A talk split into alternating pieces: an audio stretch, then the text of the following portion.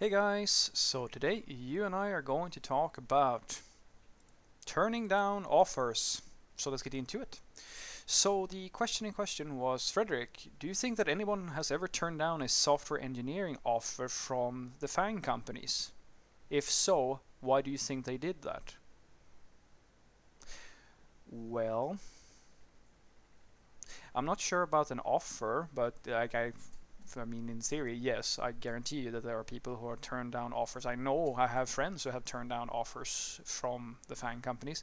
Uh, I didn't even do go that far. I turned down the offer for an interview at Amazon, Facebook.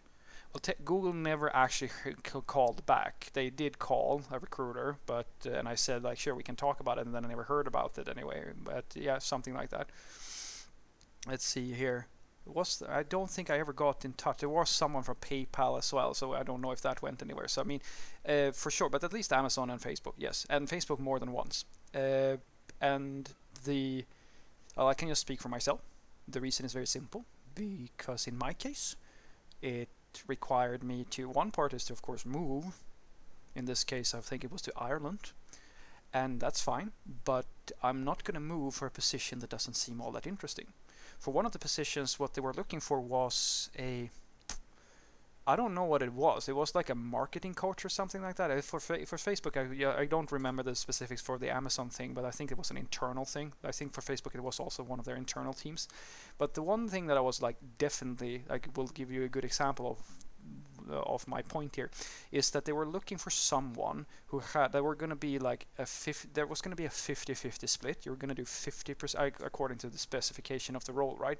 So 50% coding and 50% educating their customers in how to use their ads and like their ad system and the platform for doing ads and Facebook things uh, like uh, uh, all of that good stuff right and like my my immediate response was like, yeah, it's very flattering that you're like that I heard from you. I mean, I don't assume that I would make it through the interview, but uh, I'm not interested in this because I'm actually going to work at I'm working right now at the company where I will work with things that I find more stimulating or it's a role that is better for my long-term career. And see, this is the thing that I think that a lot of people seem to completely um, like kind of miss. You get uh, and you mean you're of course going to deny it, just as all the people who are into uh, into fashion deny that it's the brand of the clothes that matter to them and the prestige of that brand. If you have ever said this, well, no, I just care about quality, I call bullshit. I call complete bullshit. Just own what you are, a shallow egomaniac that knows that social status uh, can get a quite hefty boost if you just have the right brand. It's the same thing in IT. It's uh, you get so focused on that you can put Amazon or Netflix or whatever on your CV that you don't even think about what the fuck you're going to do in that company. Because the as I, I know for a fact that if you work in a company such as say Amazon or Facebook or in my case it wasn't one of these companies but it was a company at that scale it, it's not it, it, what you do is what matters you think that everything is super fun in Google you think that everybody's just having a big fucking party over there and learning things that nobody else could possibly imagine? I promise you that's not the case. And for myself, if, we, if I had taken the 50-50 split type of thing, I would have actually gotten further away from my personal goal of being a really good software developer because the role was not a pure software developer's role. It was a hybrid type of thing. And sure, you might be able to spin that in a good way in a company such as Facebook.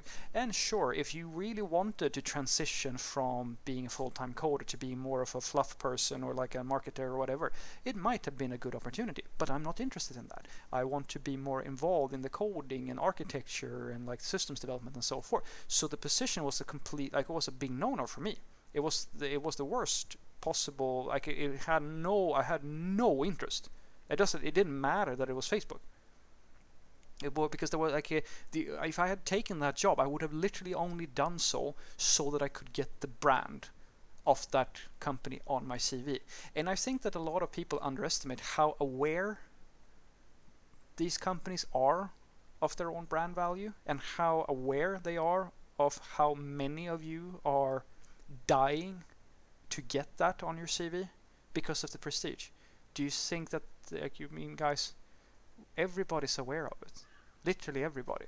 And that's why they can have outlandish recruitment processes and code interviews and all this stuff because they have invested a fuck ton of money in, in making sure that you feel as if the highest purpose in your life, the biggest achievement, could is to be scrubbing the latrines at Google. And for the people who have woken up from the brainwashing a little bit, well, they realize that sure, you are at Google, but you're still cleaning the fucking toilets.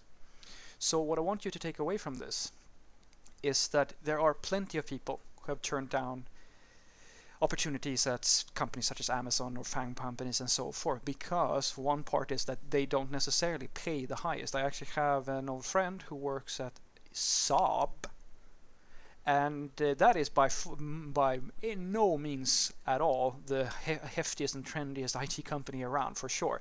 And he's turned down uh, offers from the FANG companies many times because they're not paying as well. Because he has a really good position. So why why, why would he why would he care?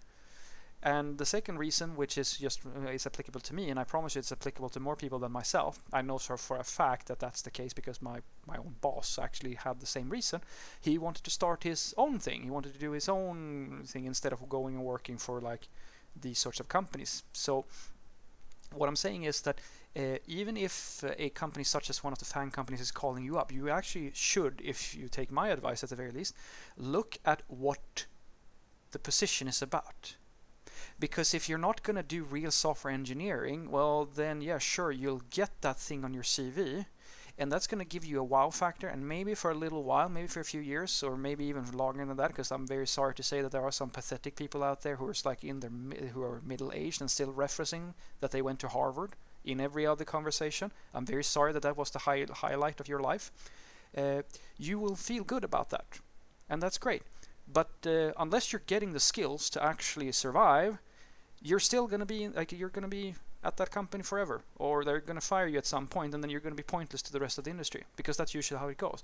Everybody outside of a google company and so forth they might in some cases be very impressed that oh you've been at google or so forth and so forth but you're still going to do the code test. And if you fail that fucking thing trust me the fall is a lot farther the higher up people think that you should be. Have a great day